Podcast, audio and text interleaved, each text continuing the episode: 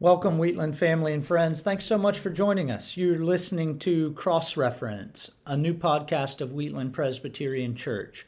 I'm Luke LeDuc, senior pastor here at Wheatland, and I am glad to be joined weekly by our co host, Dr. Dan Spanger. He is professor of history and chair of the Arts and Sciences Department at Lancaster Bible College. Of course, as a professor of history, Dan is a bright mind and engaging lecturer and as an elder here to our Wheatland family, Dan has a warm heart for the gospel of Jesus and a passion for our life together as the body of Christ. And I am thrilled to dig more deeply into the scriptures with him each week as we tackle questions and explore connections that come out of the sermons. Today, we'll be discussing the first sermon in our new series from Luke 15 that began Sunday, February 21st entitled The Lost Sons. It's better known to many of us as Jesus' parable of the prodigal son.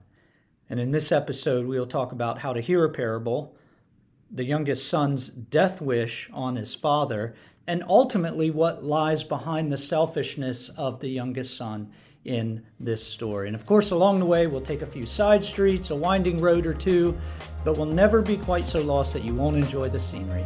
Enjoy the ride.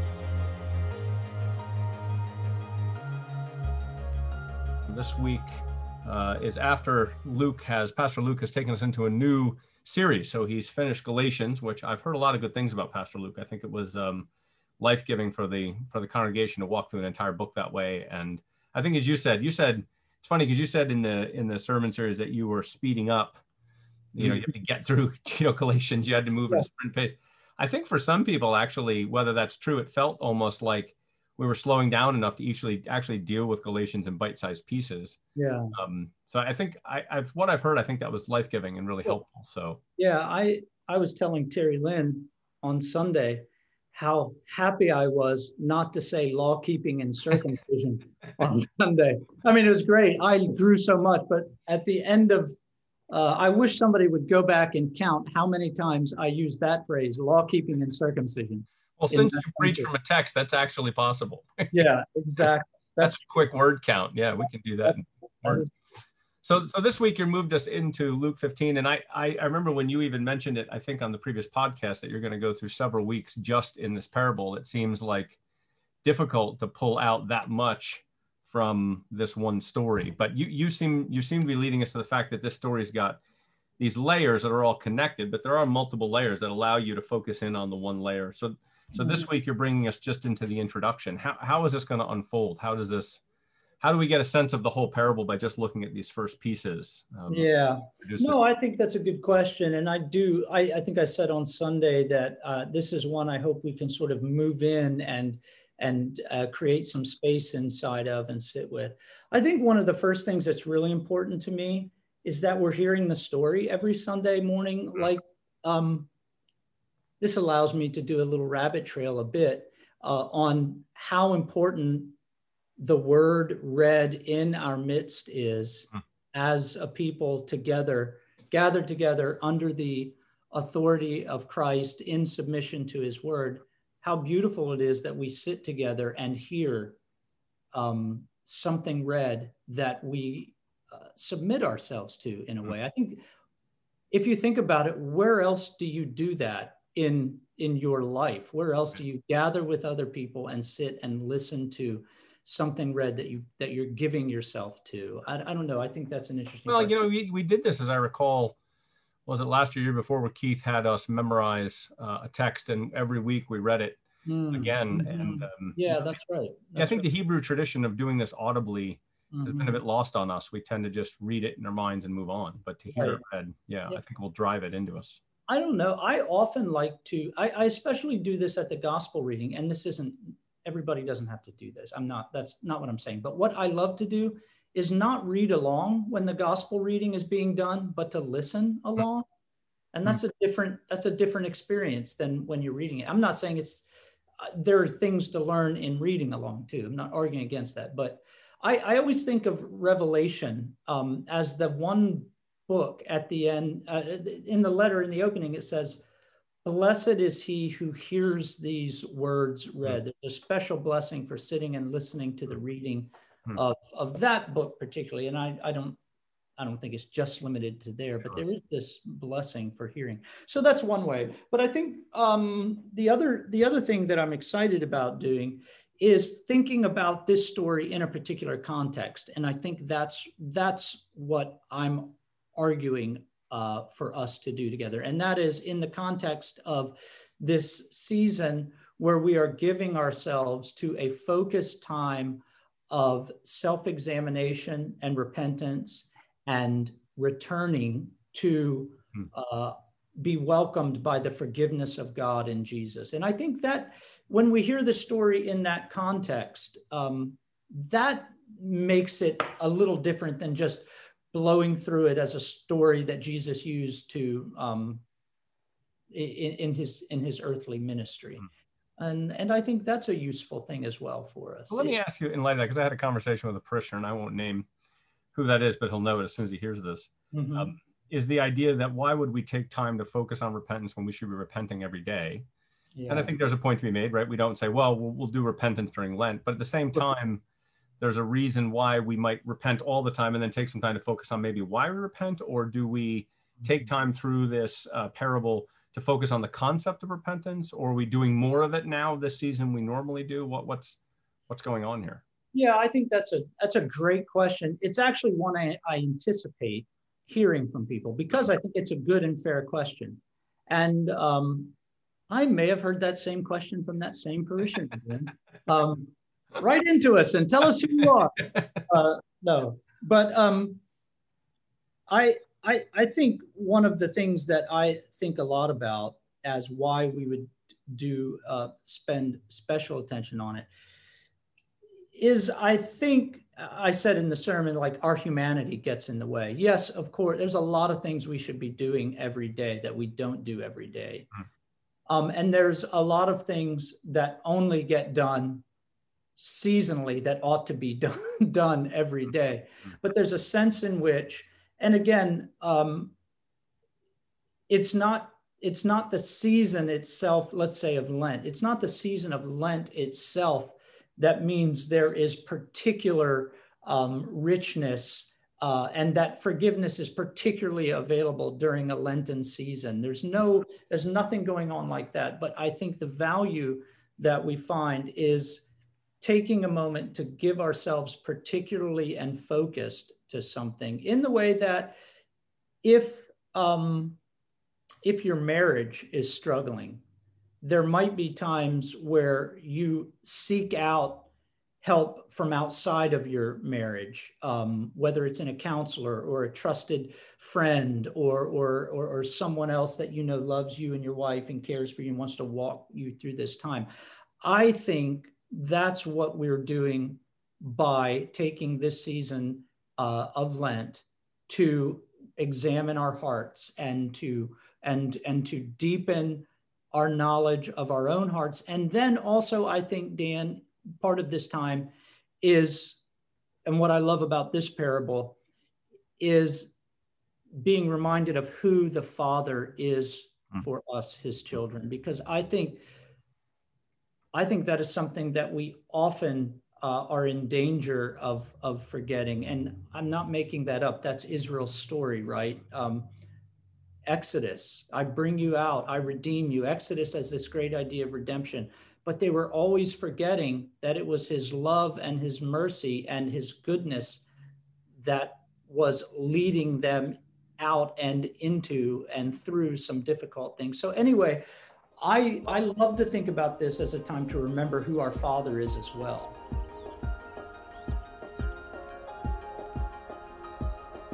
Well, that's really helpful because I think that connects to me what you were doing partly Sunday by re-looking at the name of it. Because when I was thinking about afterwards, and I was talking with my wife uh, and kids on the ride home, and then at home about it, was that the idea of prodigality that there's this this this wrong that the son has done, right? Yeah, focuses in on what happens when you go the wrong way, and so the whole focus is on the evil of the son and and what happens when you give to a life of prodigality and you do all these evil things but when you reframe it as the lost sons, then we're actually looking, we're actually seeing this time of suffering as what points us back to the love of God. Yeah. That that's all part of the story, no matter how you tell it.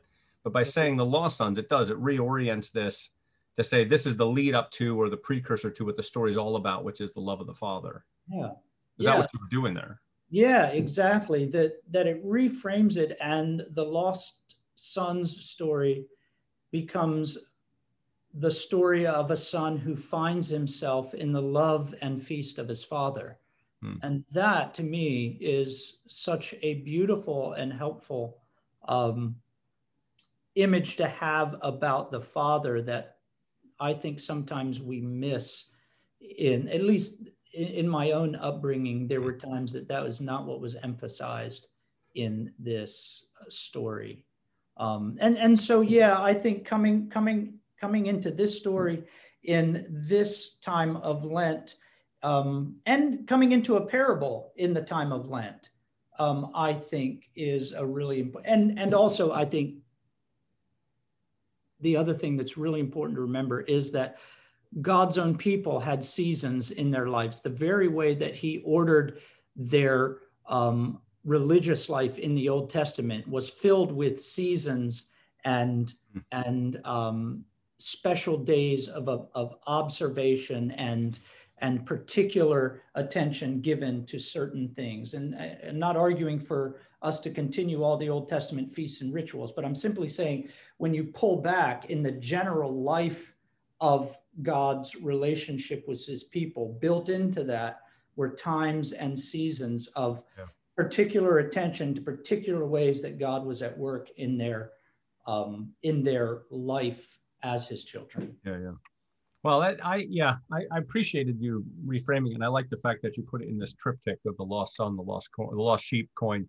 Yeah, it, it, it helps Jesus almost building up, and the Mm. the focus is not on the lostness it's on the foundness it's on right. that that second part of it and that i think there was another thing you said sunday which i thought was really helpful because we've often heard of this idea of the parables as jesus teaching mm-hmm. think is true um, but it's it's bad teaching from my perspective because he was teaching to conceal as much as he was teaching to reveal right and i think what you said put meat on that more than normal for me because you said it's really the heart of the hearer Mm-hmm. You know, and this this goes to what Jesus is talking about when he gives the parable of the seed and the sower, that it's the soil that determines how well the seed is received. And as the same gentleman that brought this previous comment to me said, you pray for good soil.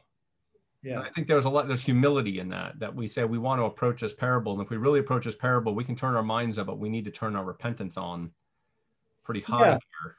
And that's and that's sort of the point that I was making. Yeah, I I, I I'm with you. People talk about what a genius Jesus was with these parables, and, and I'm like, man, I read some of these and I have no idea what's going on sometimes. And I wonder what people thought when they heard them. Did they really, did you really get all anyway? Yeah.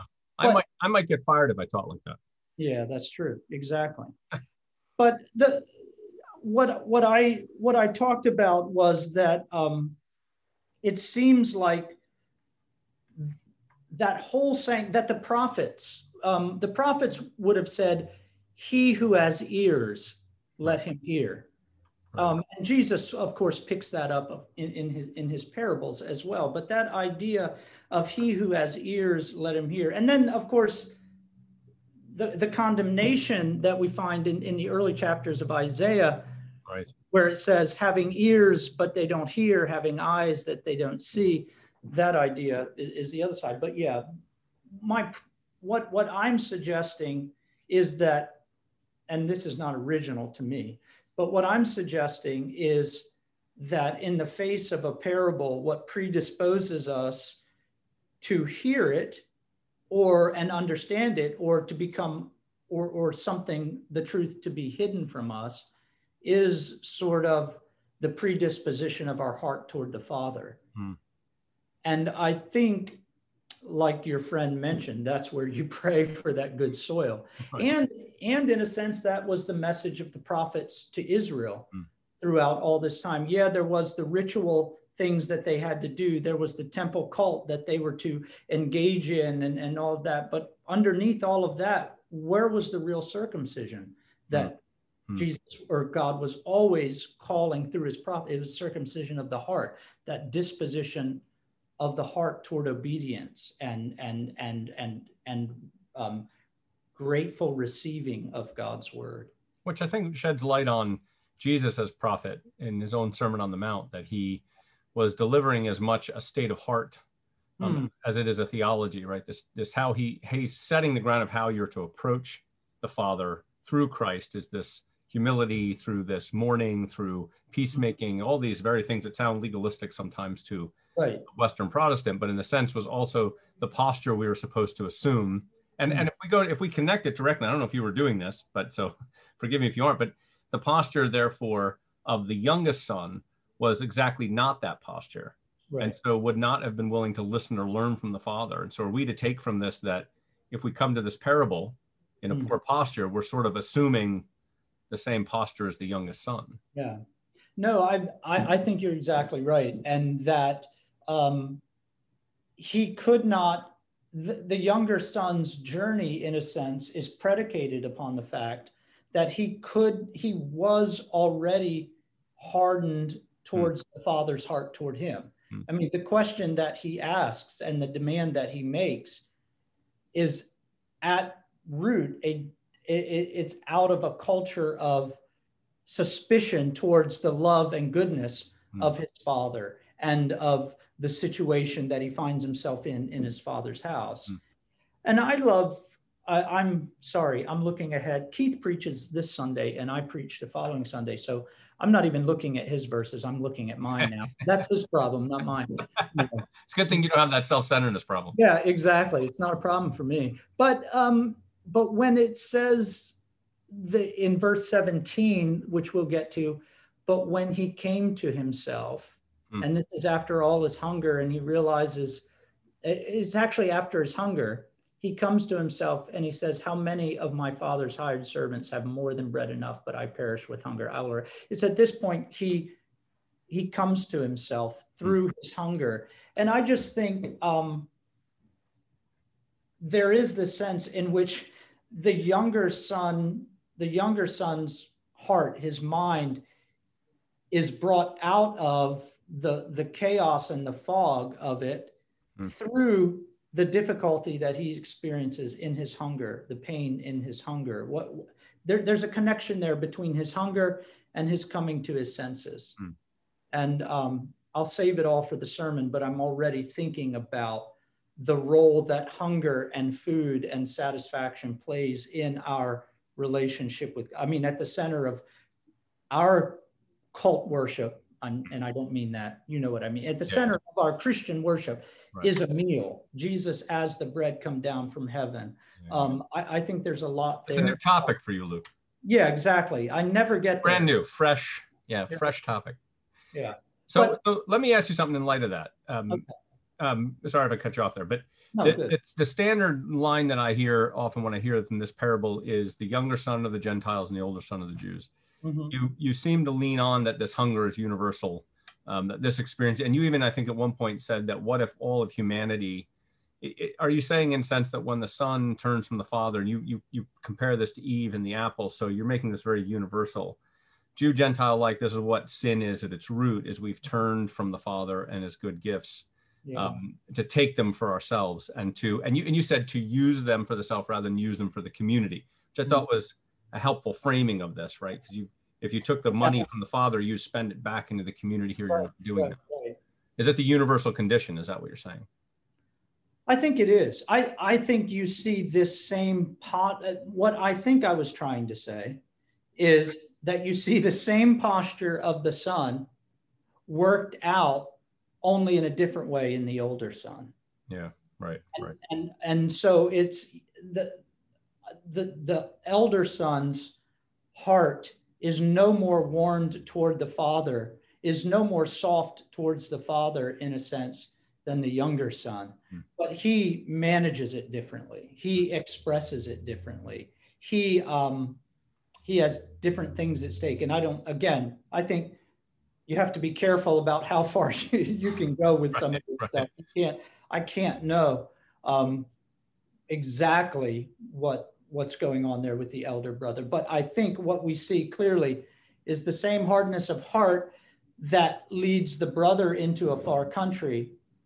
At least at the end of our story, is the same hardness of heart that leaves the son outside the feast that mm. has been thrown at the appeal of his father, in a direct appeal from his father. So, yeah, I think I would argue that. So, let me, so what it could could we say that if we're tying back into your previous comment that it's the condition of the heart, and and what you said in the in the sermon was that, as I said before, parables reveal and conceal.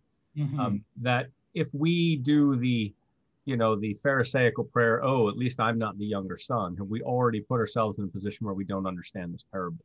Mm-hmm. Oh, I, oh, I'm not the older son. I would never do that. If right. if what we're looking for is the proper soil here, the proper hearing of this, mm-hmm. if we sense in ourselves that we're we're saying we're not either of these sons, is that already have we already missed the point here? I think so, and I think that's a perceptive uh, point to make.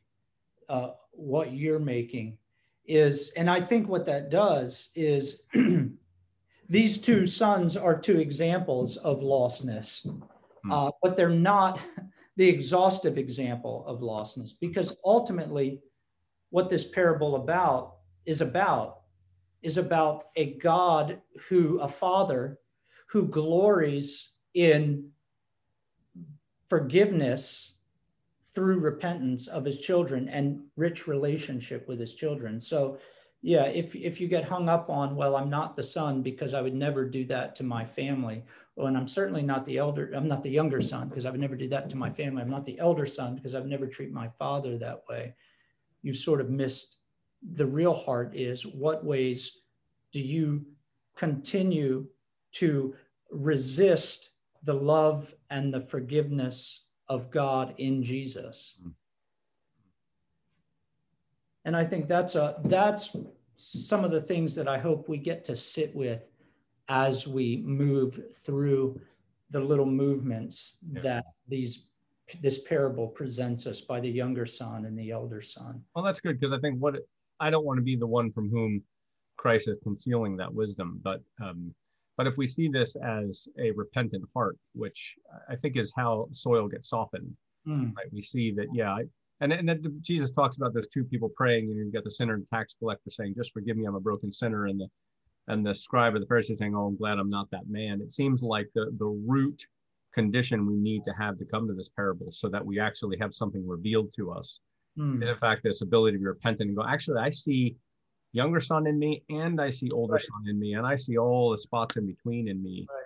is how this becomes very revelatory all of a sudden rather than yeah rather than concealing I suppose right and and and it is that yeah it is I, I like what you're doing there um, because what it says is I'm approaching this with humility and I am looking for the ways in which the kingdom is calling me out of whatever ways I'm resisting yeah. the Father's love. And that that sort of is the posture of a disciple, isn't it? In, in yeah. a sense as well. I mean, how is the kingdom calling me out of these places where I resist the Father's love? I resist um, the lordship and the kingship of Jesus mm-hmm. in certain areas of my life. So maybe it's maybe there's a, a reason we could say the two sons are less two examples than they are two poles on a spectrum. Hmm. And you've got a lot of range. You, you, you see yourself as all sorts of places on that spectrum. Right. Yeah. Exactly. So let me, let me, let me bring up. Go What's that? The, the dreaded middle child. That's right. That's where I fit in. I get to be everywhere between the two poles, the best and the worst, um, or just the worst and the worst. Let me bring up for, for me one of the questions I had in this and let you let you wax on it. Maybe I misunderstood you when you were speaking, or maybe you can just tease it a little bit. Is when you were you were identifying the sin of the younger son, and you said that the what identifies both of these sins, and so the spectrum is entirely defined by is this idea of putting self at the center, right? That that's the that's the that's the attitude which defines a leaving of the father or rejecting of the father. Um, mm-hmm. um, by putting self at the center is that is that um, how, how, do we understand that? Because i think sometimes some of us see people that who aren't christians that seem very selfless to us. So are, are have they figured it out or are they somehow selfish even though they're appearing selfless? How, how do we understand that self at the center as the the identifying mark of someone that's walked away from the goodness of the father? Yeah. I think if i had to think about it, I, I agree with you. I like I like this question because I think it's a layer deeper than I I was in the sermon. And I think the layer deeper that you've asked is, and I think it's a good question, and I, I can imagine others asking it. Uh, and and I remember I, I, have some anecdotal stories that I won't get into about um, people in my own family never leaving the church and never coming back because they found a more selfless community outside of of the church. And I mean, I have real hard and fast stories I could tell you, which I won't do that. But um, so I think it's an excellent question. Is there a sense in which selfishness and selflessness um, exists outside of Christianity? And the answer is a resounding yes. I mean, we've all experienced selfishness within this community uh, if we've been around long enough to know that yes, we do not have the corner on the market on selflessness. Right, right. right. But I think what's interesting is to think about is prior to that, I, I think there is a way that the selfishness is only a symptom of something that has happened mm. before that, if mm. that makes sense. Mm. And I think what's happened before what we see even in the parable of the prodigal. It's almost like we're picking up after something has happened. Mm. And I think it is that rejection of love from the Father mm. and, and place in the Father and rejection of identity as the Son. So I started the sermon by talking a bit about uh, for the Son to even make this question is a death wish. Right. Um, and so selfishness so so if we were to recast it and take into account like the good question that you're asking i think there's a way to say selfishness flows out of something prior to it hmm. which is a rejection of one's identity as son of the father hmm. at least in this story hmm.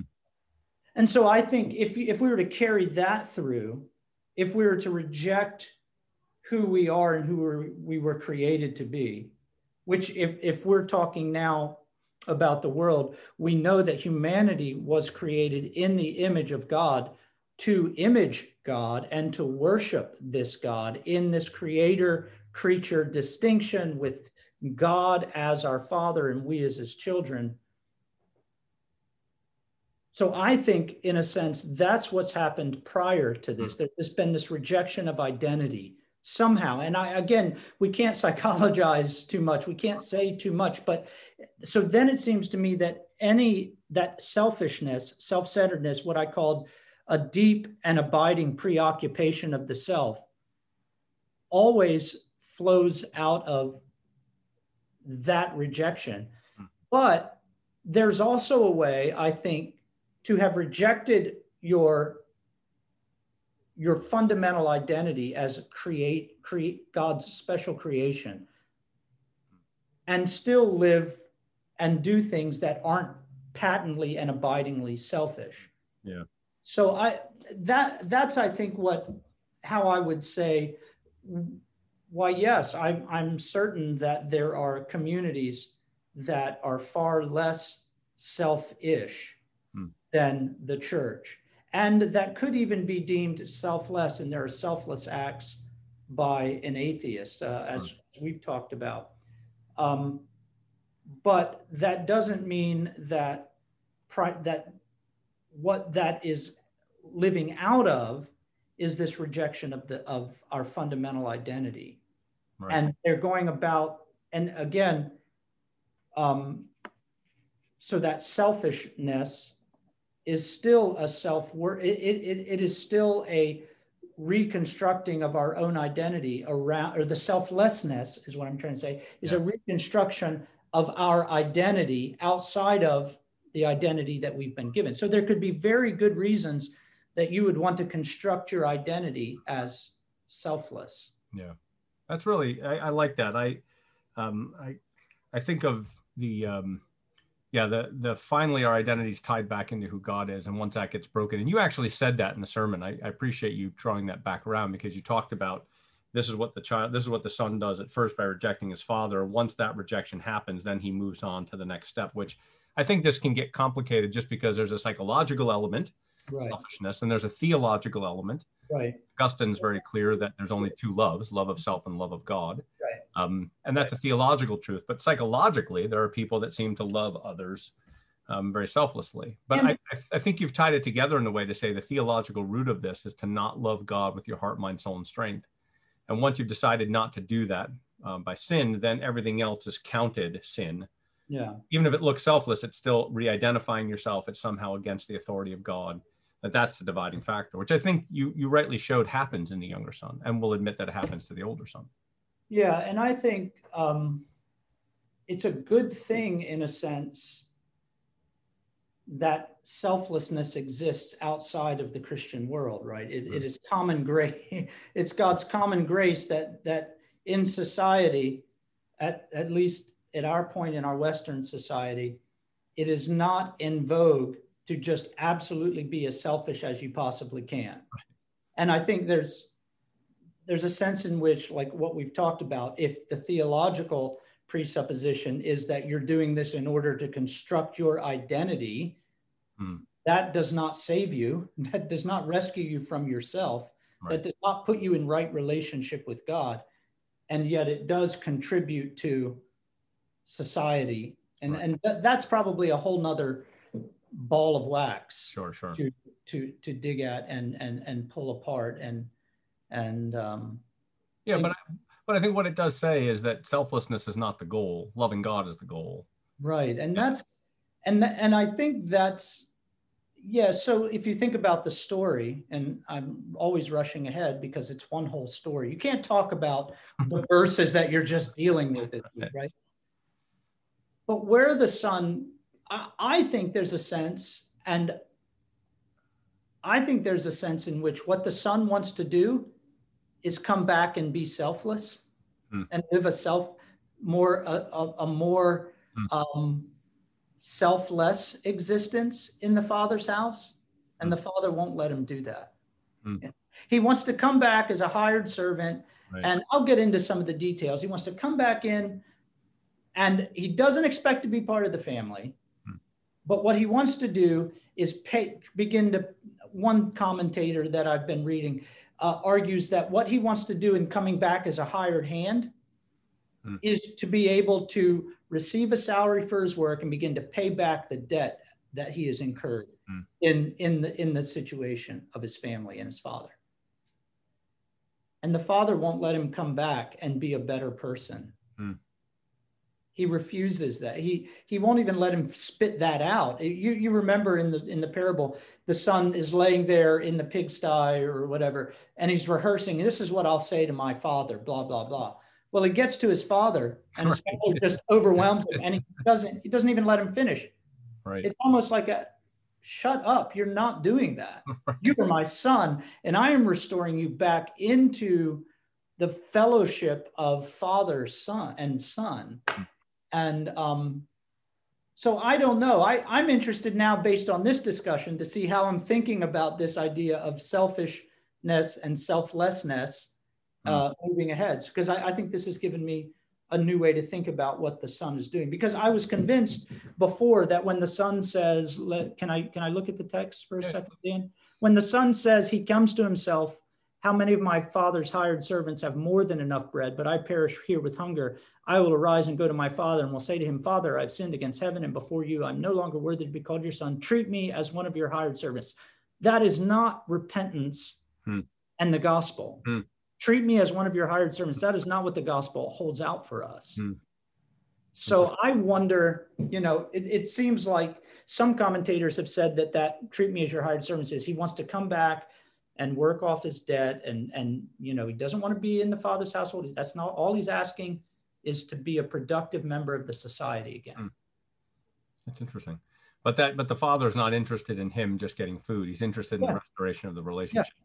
he's not interested in the in in in him becoming a productive member in a way that he wasn't you know all okay, I don't know what the father's interested in. what he really wants is restoration to that father son relationship. Which maybe the younger son didn't even, con- obviously didn't conceive of. yeah. Yeah. Yeah. Couldn't even imagine that was a possibility. Oh, yeah. The overwhelming love of God in this case is beyond what even, yeah, we can imagine. Oh, it's um, beautiful. Um, and I, and so and so that I think that for me goes back full circle of what's the right heart condition to to to approach this parable, and it's the utter being utterly overwhelmed by the grace of God. In which case, the only response you have is repentance and thanksgiving. Right? It just seems to be like there's no other response to that. And I and I think one more thing as I find myself wanting to um, encourage us into this season is this is not a season that um, this time that we're entering together, I don't know what everyone is doing individually as they do this, but I do hope that there's some sort of focused prayer because we're not just ending it. Um, okay, Lent's over. Now go back to your normal routine. What what what is the climax of our season? It's Easter. Yeah. I mean, th- we're moving somewhere to we're going to contemplate this love of the Father, and then we're going to experience it in hmm. all of its fullness and all of its world changing, life changing implications in the resurrection of the Son of God. Love overcomes death, gets up from the grave, and bestows that life on all of the children. All of us then at Easter are welcomed into this feast. Hmm. And um, so that's another, just another thing to keep in mind that it's not just um, abstract, okay, we're going to focus on repentance for a while. No, we're doing this in order to get here.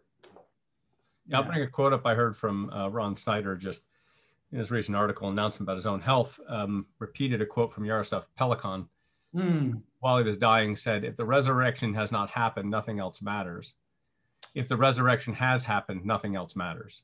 Yeah. And yeah, and I and I think that that to what you're saying to me makes sense that we we we take this on for a time. You said that this is a this is a our our route back to the Father. This is our this is our return to the Father. We're doing so that we see at the end of this the world changing, life changing reality, which has already happened. Right. Through our dense heads and hearts, sometimes we need to hear again. And yeah.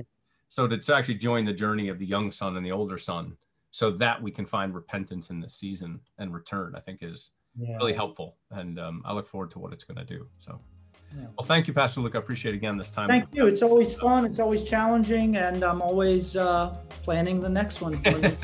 but we look forward to the next one we get to talk about it. Thank you, Pastor Luke. Blessings. Thank you, Dan. Friends, thanks so much for joining us for this episode of Cross Reference, a podcast of Wheatland Presbyterian Church. You can learn more about our church and discover additional resources on our website, wheatlandpca.org.